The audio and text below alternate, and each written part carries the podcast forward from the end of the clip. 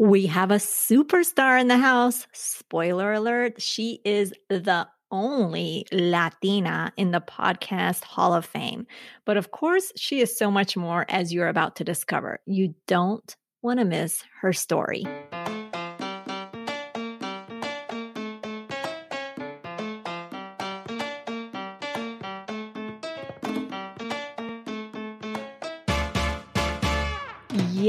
You are here. Bienvenida to the Her Dinero Matters podcast, a mixed language podcast hosted by me, Jen Hemphill, to help you become the reign of your money and love your dinero more. If you are needing some inspiration and encouragement at this very moment, you have come to the right place. Gracias por compartir este tiempo conmigo. Now let's jump in to today's dose of money confidence.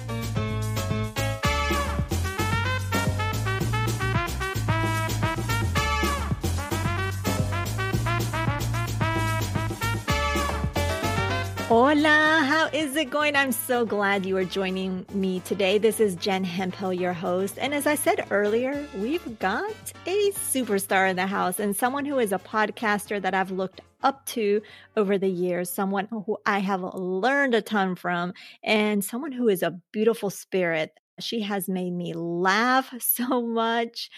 And as you hear her story, it will leave you wanting to hear more, let me tell you a little bit about Elsie Escobar. She is a podcasting mentor and advocate for independent podcasters, co founder of She Podcast, the largest community for women and non binary, an immigrant from El Salvador. And what she does, she drives dialogue in the podcasting industry, focusing on podcast impact on society, diversity, and culture and their power of for cell transformation. Lista? Let's go meet Elsie.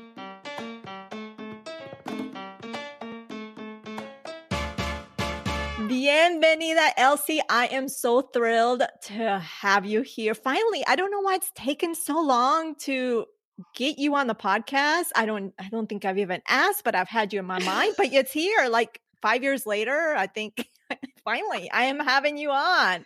Ay, muchísimas gracias. I'm so excited to be here. I just love your work. And hey, listen, I'm just glad I'm here now. I'm just well, I'm excited. And what is interesting for those of you who do not know Elsie, she is a veteran podcaster. So I'm going to feel like I'm at the dentist office or like a, you have a dentist friend that's looking at your teeth. She, I'm wondering yeah. what she's going to be doing or thinking as we record this oh. episode. So this is going to be fun. I am excited. Now, Elsie, on this podcast, we always start with going back. So take us back in time and tell us a little bit about your upbringing and the experiences, the lessons that you've had around money. Specifically, more, I know you mentioned to me a little bit about your immigrant story. So talk to us. Yeah, well, I was born in El Salvador. Central America in San Salvador in, in the capital. And I guess, you know, I had a great childhood. I don't think I really have anything that was significantly impactful. I'm going to pause right there before I continue because I know, yes, there was huge impact. But, you know, when I was little girl till I was nine years old, eight, seven, eight years old, or that kind of stuff, I, it was great.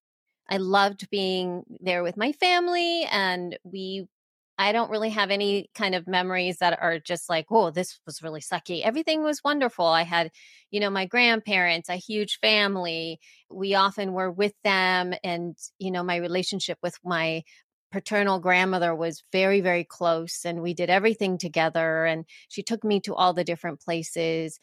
I guess in terms of money stories at that specific time in El Salvador, she had one of her closest friends, La Niña Yuyu.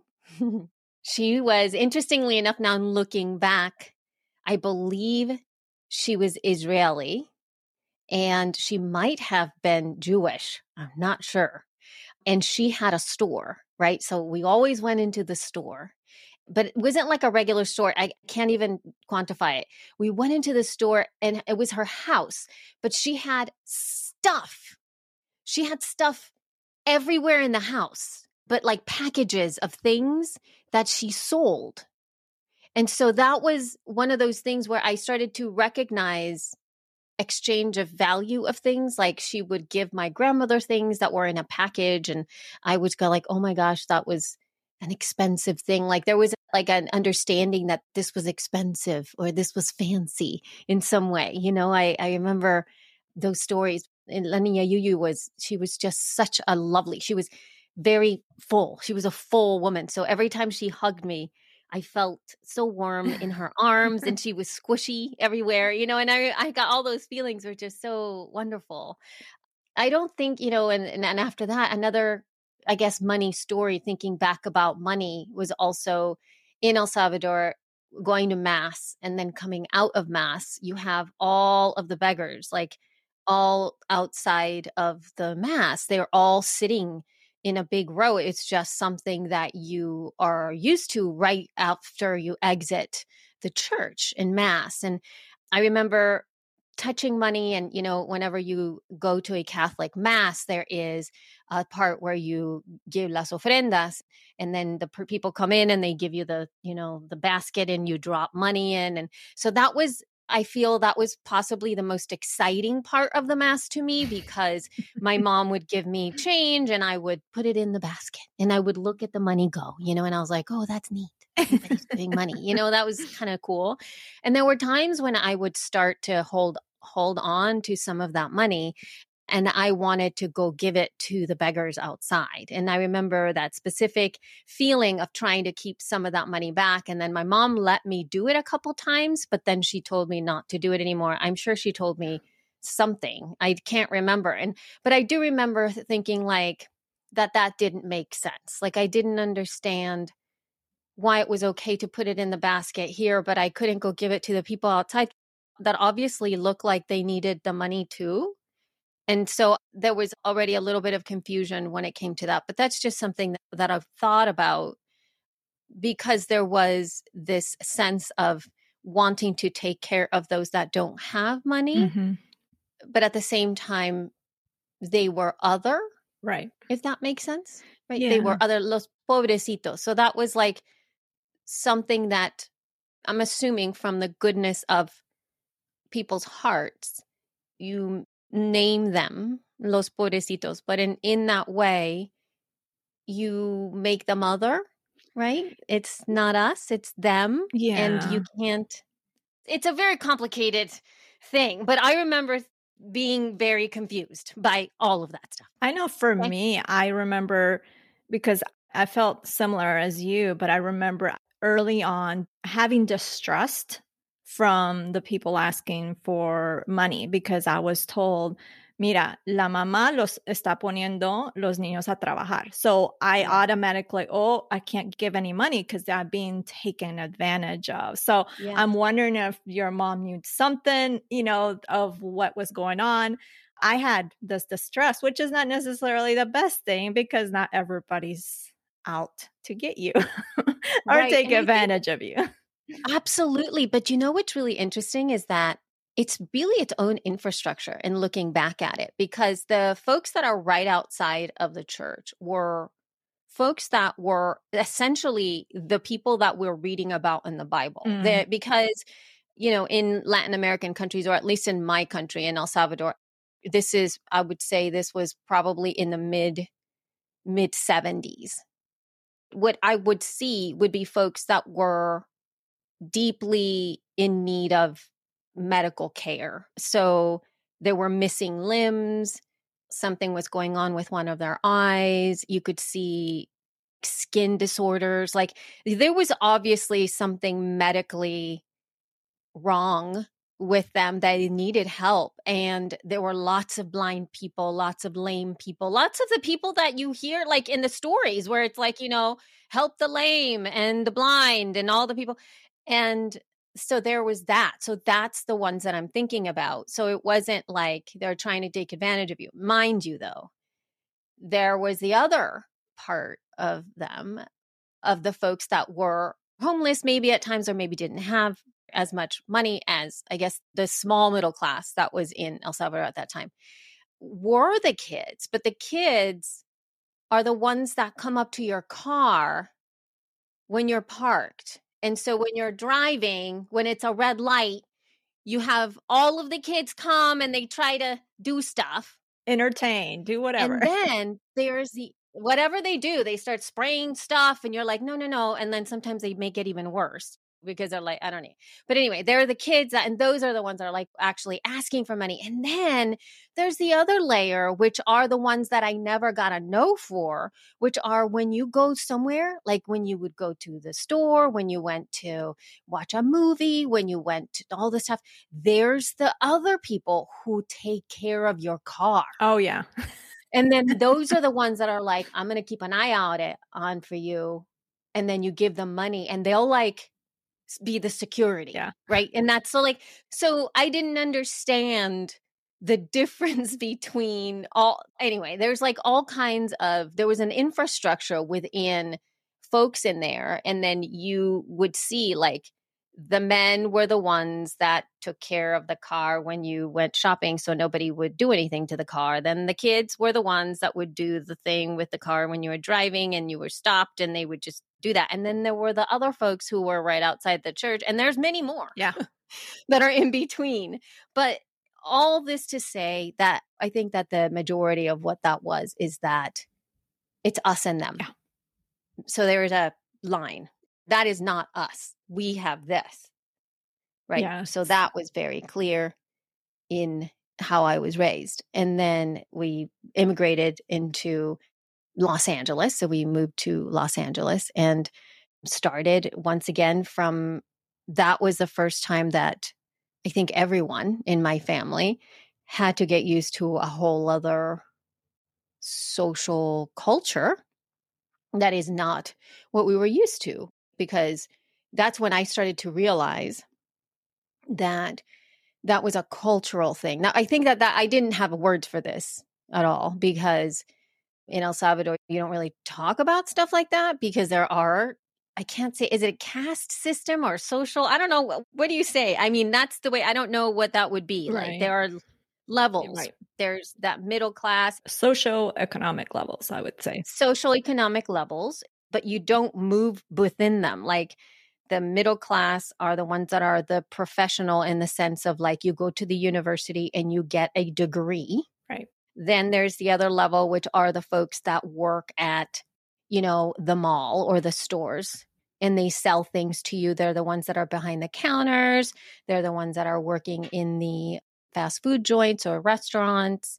That's another level. And then there's the other level, which are the ones that really don't have a job, like las tortillas, las tortilleros. And then that's, you know, that they're coming down the street and then they giving you the milk and la fruta and all of that stuff where there is an exchange of food and goods and whatnot. But they would come and knock on the door and then you would just exchange money for goods. And that's another level within that, but you wouldn't go in it it's like the expectation for our family was that, you know, the kids would then have a professional job and i'm making quotation marks now where you would be a thing. You would right. be a doctor you would be a lawyer you would be whatever that would be but you wouldn't work at mcdonald's so to speak.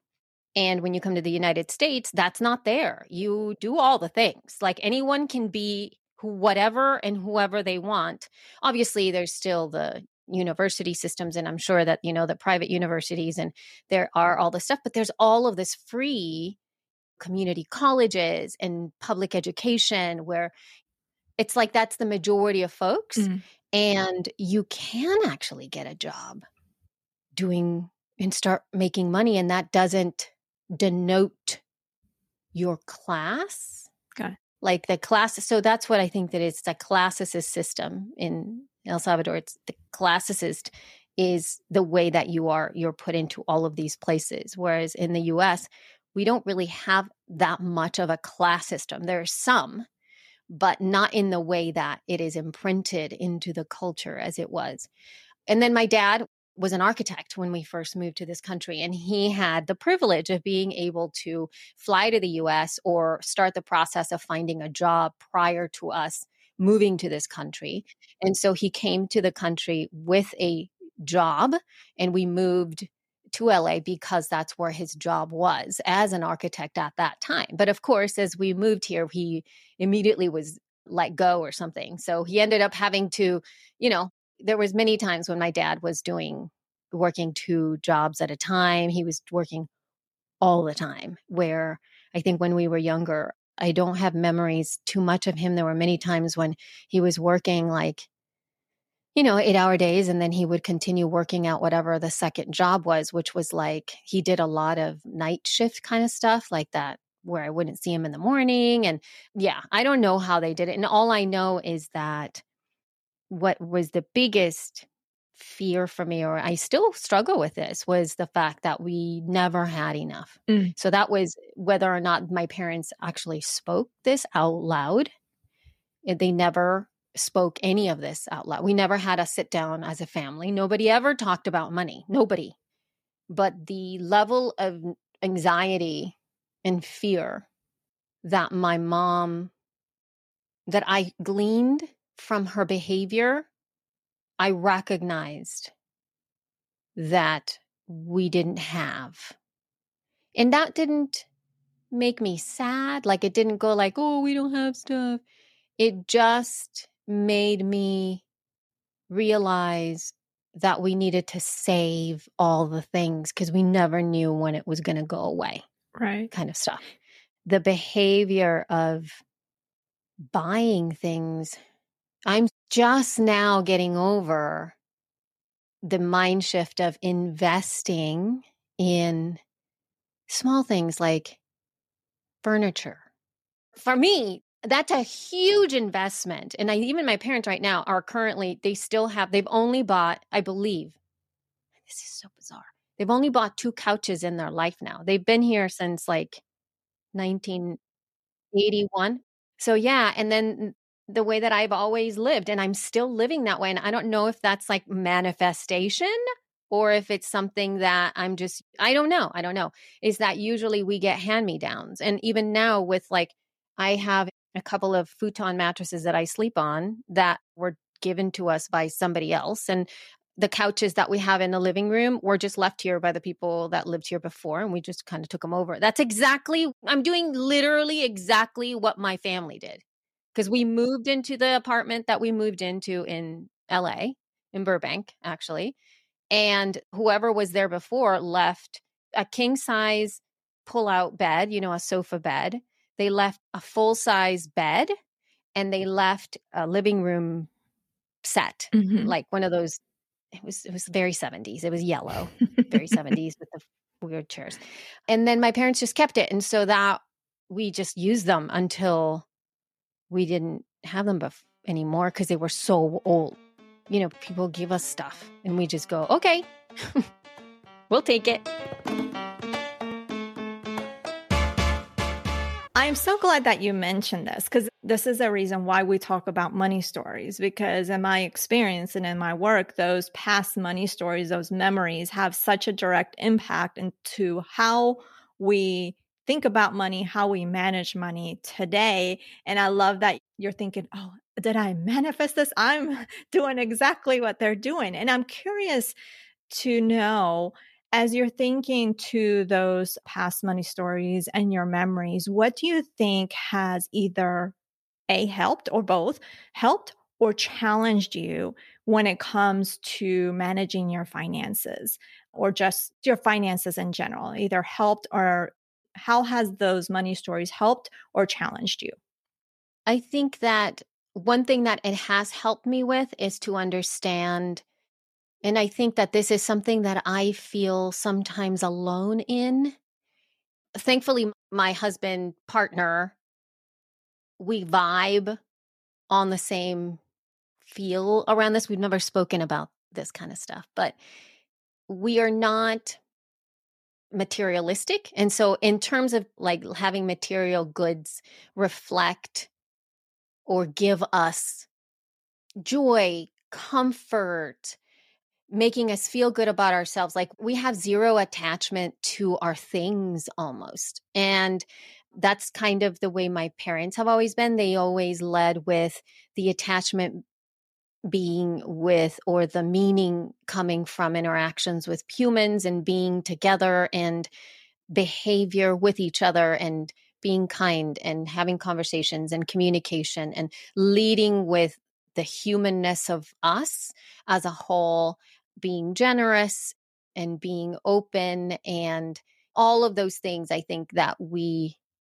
has been really really helpful. And the reason that I say that I feel sometimes alone and I'm not sure if it's an immigrant thing or not or maybe it's just the disparity that I feel sometimes with people that are from the United States, like people who are gringos through and through, you know, that have lived here all this time, It's like, you know, when somebody like left the, you know, my past neighbor who is now gone and this is her house. It was her house that when she left those couches, my thought process as somebody from the US would be like, let's just get rid of them. We need to get the new ones. Mm-hmm. Whereas when I open the door, I'm like, wow, these are so cool. And I don't really need any more. These are great. These are fine. I mean, mind you, I am shopping around because I do want to buy my own set, but it doesn't feel like like I have to get a couch. we have to get a couch today. oh my God. I don't have that feeling. It's like they work we have places to sit down. They use it like utilitarianism of furniture and furnishings to me leads the way. And it's like they work, that works. To me, it's like I'd rather invest in getting the top of the line MacBook Pro, which I have all the tech. like we have 50,000 iPads, we have an iPhone. I spend a lot of money on my tech because I am, that's what I value. Right. And so having an old couch that's, I don't know how old, or two of them actually, why? Like, I'd rather buy myself another laptop. you know what I mean? Or like, I just would rather buy like a thousand dollar video camera than a thousand dollar couch. Like, it just, I don't understand that. So, anyway, that for me feels like a gift because I don't have that attachment. And my partner is great at repurposing stuff. Right now, I'm just trying to be like, okay, now it's time to stop with that because he built my one child's bed and I just bought her a frame and a new mattress because she was sleeping in this tiny little twin mattress that again was given to us and she just used it to like it just it was time. It was trash. It's trash. So i bought her a frame and i bought her a new mattress and whatnot and then uh, randy had immediate like at first he he built her the bed from wood like he just went and bought the wood and built the frame and put the thing and that's what it was and so when I bought her this thing, he went and he repurposed all of the wood and now he's added it into our like laundry room and he created this like tall table so that I can put all the laundry on. That it never none of the things he tears apart ever go to be thrown away. It's all repurposed into some, and I don't know how many times that wood's already been repurposed. Like he'll just like build something else. Like it's just all the time. Like every time we have a piece of wood that is going to be, he takes it apart and he reuses it again to make something else. It's lovely in some ways. And sometimes I'm like, okay, I really want to buy a shelving unit. Don't want you to just create one. Okay. So, but that's interesting. But it's great. I mean, it's like he's always been that way. And that's like something that's incredibly amazing. And, and he's got the skills to be able to do stuff like that. He'll do it. Right. Right. And so I feel that pull. Now, where I felt that it's hindered me is in the fear, like in the fact that I still get like the anxiety around even opening up my bank account, even though it's like just opening it up. It's out of control. Having to deal with any government, like tax stuff. Oh my God. Just the level of anxiety that it gives me to even just see something come in the mail. And usually it's like nothing scary. It literally is just a notification.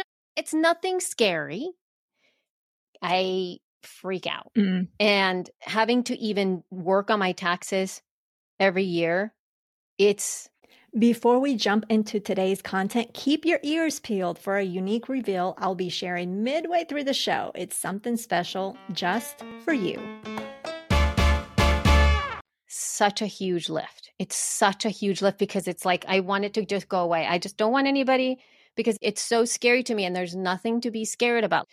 I don't even know how to deal yeah, we know it's not, but it's something inside of us. It just something Yeah. triggers and and who Mhm. knows. And maybe that's I think, you know, journal and those type of things, that's something you can probably dig into. Oh yeah.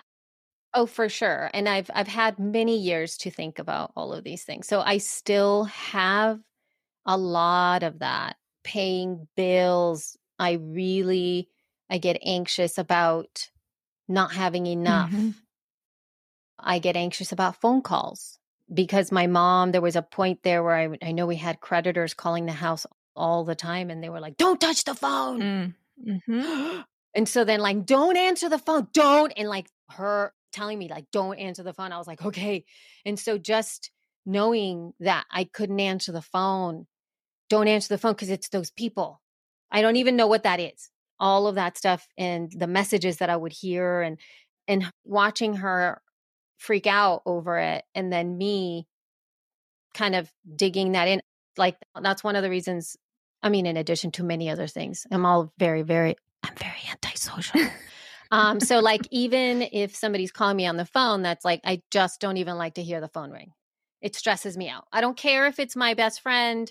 In fact actually that's technology has been really great because everybody that i do want to hear from has a special ring. So i know that whoever's ringing then i know that it's somebody like my husband or you know jessica who is my partner for she podcast they have special rings and they have special tones on my phone. So when that rings then i know it's them. It doesn't make anything else. But if anybody rings that i don't recognize it immediately freaks me out. Like it just freaks me out. So there's a lot of stuff like you know turning off unknown callers so that they never ring has been the best creation for iOS devices ever. So that's constantly on for me. So if you're not in my contacts, my phone never rings. I don't know if Androids have that. I'm an Android person. I have Apple oh. stuff minus the phone. yeah, I feel like I'll be taken over by Apple. So I that's just my own thing. But Yeah. oh my goodness.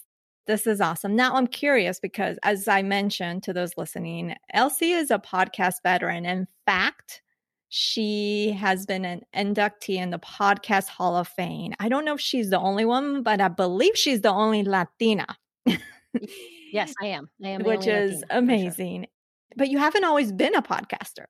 You have been a yoga instructor, you've worked in Hollywood as an actress. So, talk to us a little bit about the evolution of Elsie and maybe what aspects of your money story has had a part of this. Because there's always seems to be some sort of connection as to your past to what you're doing now.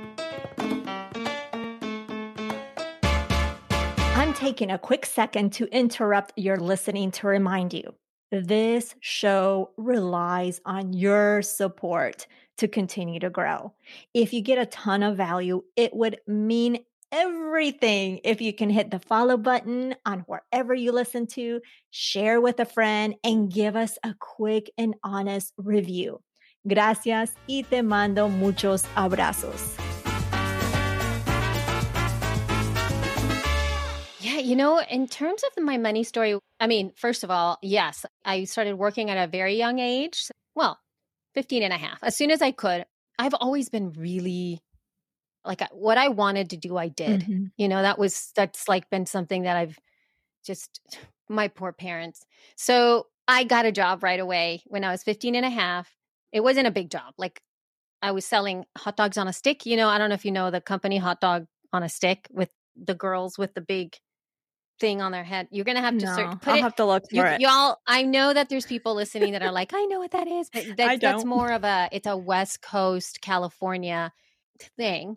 It's a company called essentially. I don't even know if they're still alive uh, or still going, but it was. It started at the beach in a small little area and it's literally called hot dogs on a stick and everybody else knows these as corn dogs right? They're dipped in batter and that kind of stuff but they were called hot dogs on a stick. We were not allowed to call them Oh corn my dogs goodness, even though I'm that's what dead. they were. okay? And so and we all had to wear these little outfits. They were like these red shorts and then there were tank tops that had huge thick stripes yellow red and white and blue stripes like down And then we had this hat that was like essentially you're wearing a square mm-hmm. on top of your head with a little like front part like a cap, right? Small little cap. And you had to put your hair up so your hair was not seen like this. And they only sold hot dogs on a stick, cheese sticks, zucchini sticks, and lemonade. That's it. That's all they sold. And so my first job was working for them at the fair, at the local fair. And so all I had to do was like literally go up. The lines were so long that I had to walk and ask everybody for their orders, like how many hot that would do like, you know, three hot dogs and one cheese. And I was going like, okay, that's going to be, you know, and I would have to add it in my head because it's like a dollar 25 for each. So I would have to, anyway, that was my first job. And I continued working from then on. And I got myself into school that way, meaning not that I paid for my own school from hot dogs on the stick, but, you know, I continued in school too because I got myself a scholarship. I essentially applied to be financially independent. Oh, okay. Like I applied to essentially break up from my parents. Like I don't know, but in not in a right. bad right, way, right. but like in a financial way. You know, so that I was like essentially showing the government that I wasn't getting any support from them. And I did it for them because they couldn't pay. I got into a private university and I did have a lot of financial aid and I got scholarships, but not full. And even then, they still had to pay, they had to pay for school was just too much. I mean, I just, I couldn't do it. So I uh, kind of behind their back went and I did this so that the, I could break up with that and then take it on myself. And I was able to pay for my own university at a private university through work study, grants, scholarships, and financial aid. So all of that stuff was paid for through, and I put myself essentially through school, but I would work. I would work a lot. I would work locally through work study and then I would get jobs outside hosting and things like that like at restaurants and so I supplemented my income. So I always paid for myself. So after once I started school, I just continued to work my butt off and that's been something that I've done all my life and thankfully, you know, I've always been blessed to be able to work and I don't care. And that, I think that that's one of the things that for me has been such a blessing. And the reason that I've reinvented myself so many different times is that I don't ever define myself by how I make my money. I just work. I work. Yes, I started getting jobs in terms of acting. I was paid for acting, but I never thought like this is the only way that I'm going to make money. I also would bartend and I would serve tables and I'd try to get jobs at like bookstores and all of that stuff to me was just like more income so that I could have the life that I wanted to have. And for me, the life that I wanted to have was simply not having to ask my parents for money. That was essentially it. It was like just to get myself, you know, I have a, I'm paying rent, I'm paying for my own food, I'm doing what I can with all of this stuff. And so that's kind of how I transitioned and when I went in acting stuff, that was the first time I think that I saw the amount of money that was available out there. And I was shocked by that because I remember I worked my butt off to make, I can't say minimum wage. Yeah, I was basically just barely living. I mean, I, I was fine. Like there was nothing wrong. I had everything I needed, but it was always like just enough. Mm. And I had $10 left in the bank. Yes, I can go get a cup. I mean, I remember I would go get a cup of coffee and a bagel. And then some days I would get a larger cup of coffee because that was a little more money and that would like, I had everything budgeted. And so if I had that extra amount, I would just get the larger thing or two bagels. So, anyway, but you know, but I did all of that stuff. And then, but when I started to act and I started serving tables, I was like, holy monkeys with the cash, people. Oh my gosh. I mean, yeah, I think that's why it's so hard to leave jobs at restaurants because you're walking with hundreds of dollars of cash in your pocket that you just get right away. You know, it's so hard to break up with that. I served tables for 10 oh, years wow. because the money was so great. I mean, it was so great And I was able to pay for a living. I lived in Beverly Hills. that sounds so funny. I got a rent control apartment there, but it's still though I was able to pay for it almost solely from serving tables in a great part of town, but because I just had you know that. But the acting stuff was astounding how much money it is. Astounding. And no wonder people want to do it. I'm still getting residuals. And the last job I had was in 2001. Mind you, the residuals are not huge. I mean, I still get checks for like $12, $15. Once in a while, I'll get 34 and a few checks come in for like three cents. but I mean, just to think about that, that I'm still getting residuals from 2001. And I didn't even have like notable work. I didn't. I remember getting, I did, a, I made a movie and I had to go to um, the Florida Keys towards that air, Palm Beach is where they put us up. I think I was there for two weeks. No, actually, not. It was three weeks. I was there for three weeks and they would pay you for the week, right? So you would get whatever that was. I can't remember how much money that was. But I didn't know that you also got a stipend. So then, like, I remember I went there, right? So they put you up, they give you all the things, everything. You don't have to, like, amazing apartment, amazing apartment that they put me up in. And then one of the weeks I was off. Like, I wasn't even on, but I was still getting paid, but I was off. And I would get, I think it was at that time, $440 cash a week. That's what I would, I was like, and so I would get the thing and I was like, and that was for my food. And I was like, who spends that money on food? Who spends that much money on food? Like, I didn't understand. So, what I did is I saved the majority of it and I went on like to the Florida Keys for the week that I was off and spent my stipend in an actual vacay. Right, right. you know, I mean, that's when you spend it to do all the things then. That is amazing.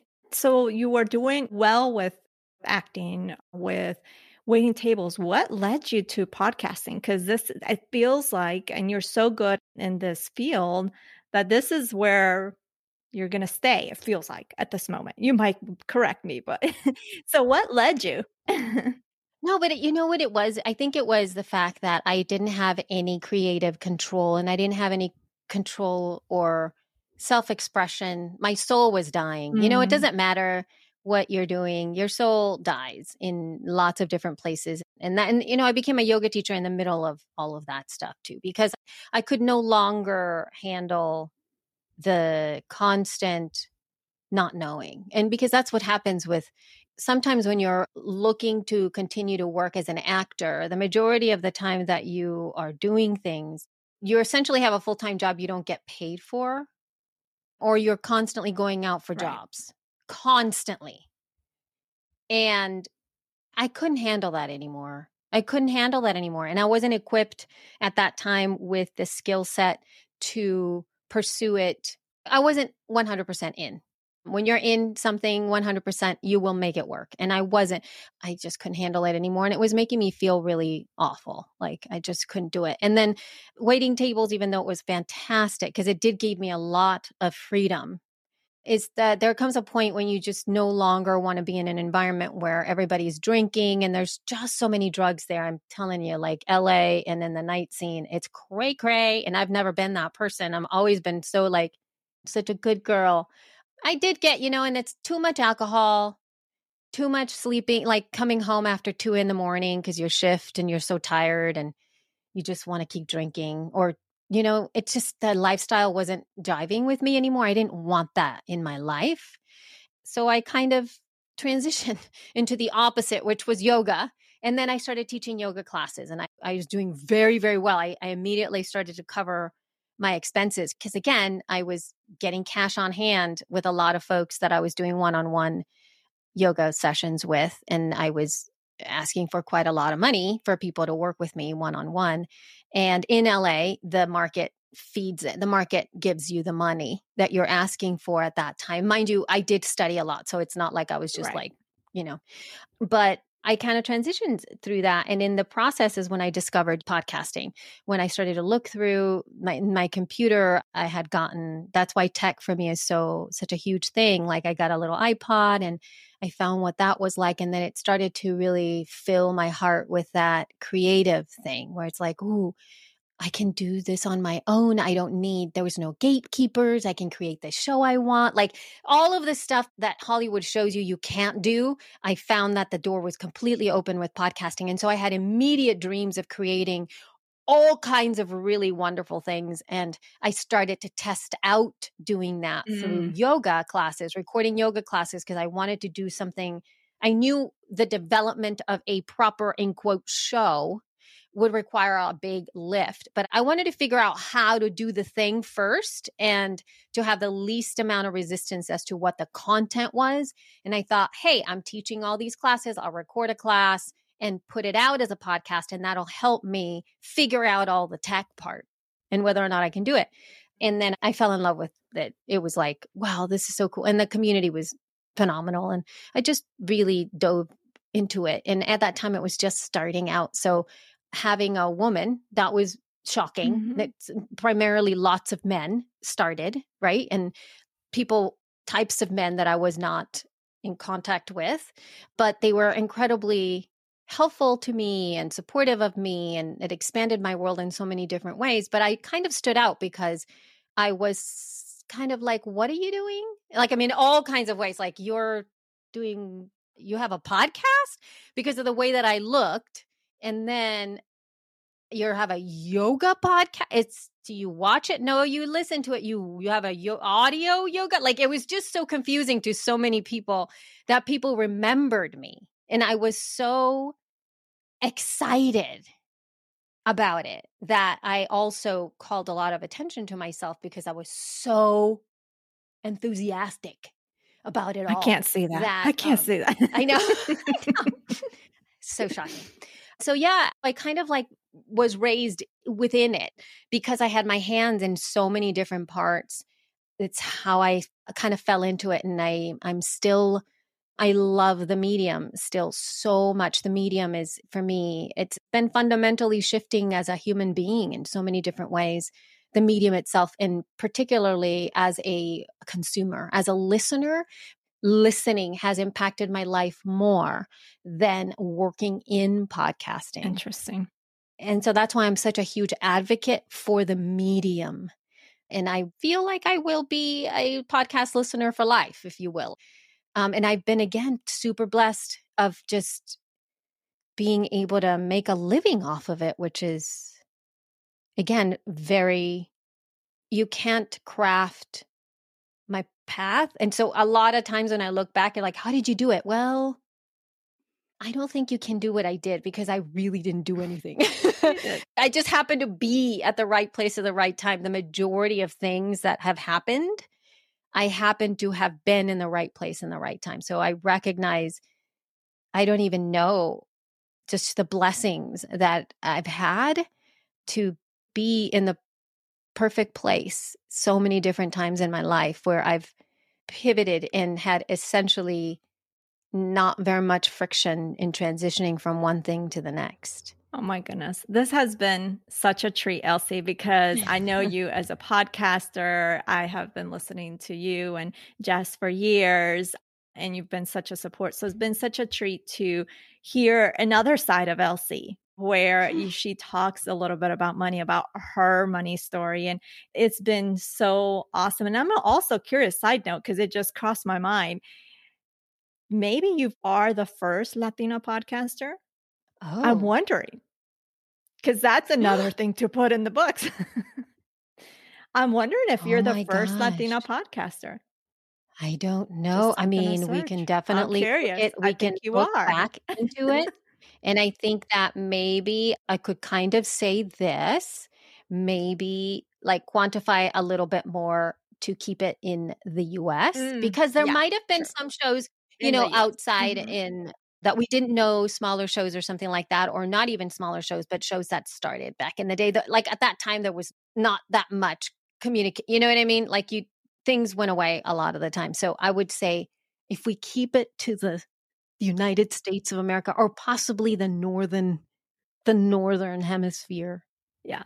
You might ha- be onto Yeah. something. It just I got sidetracked, but yeah, that's that. That was a thought. I had to throw it out there. So thank you, Elsie, for being Oh. here. Like I said, it was such a treat, and to hear a different side of Elsie. You brought in so many nuggets because you talked about the importance of the value of how you spent and how really your money story, from what I gathered, just your money story of there was never enough and there was some points of humbleness and and being frugal but out of that and I may be wrong, but just in hearing you speak, because you mentioned how you saved, it sounds like it has served you well in the purposes of how you manage your money in terms of saving. And I haven't heard anything, uh, you didn't share anything about debt. So I'm feeling like even though some of those things you feel like have, I can't say have held you back, I think it has served you well in some purposes. So it's just very interesting to hear that. So thank you for sharing all of that. Oh, you're welcome. You're welcome. So yes, finally, years later, you were here. I made it. Thanks again, Elsie. Thank you. What did you think? Honestly, I don't know why it took until this year t- for that light bulb to go off and invite her to the show. It's funny how much I have listened to her podcast that she co hosts, but who knows what I was thinking? I'm sure I've thought of it before, but I got sidetracked, distracted, and then never followed through with it. But it's better late than never, though, right?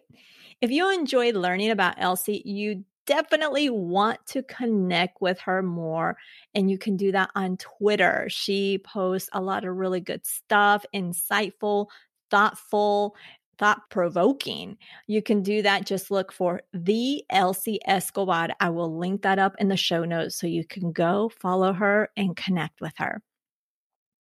I also want to share with you that it is that time again for Financially Strong Latina. We will be announcing the details soon of where to register, where to grab your ticket.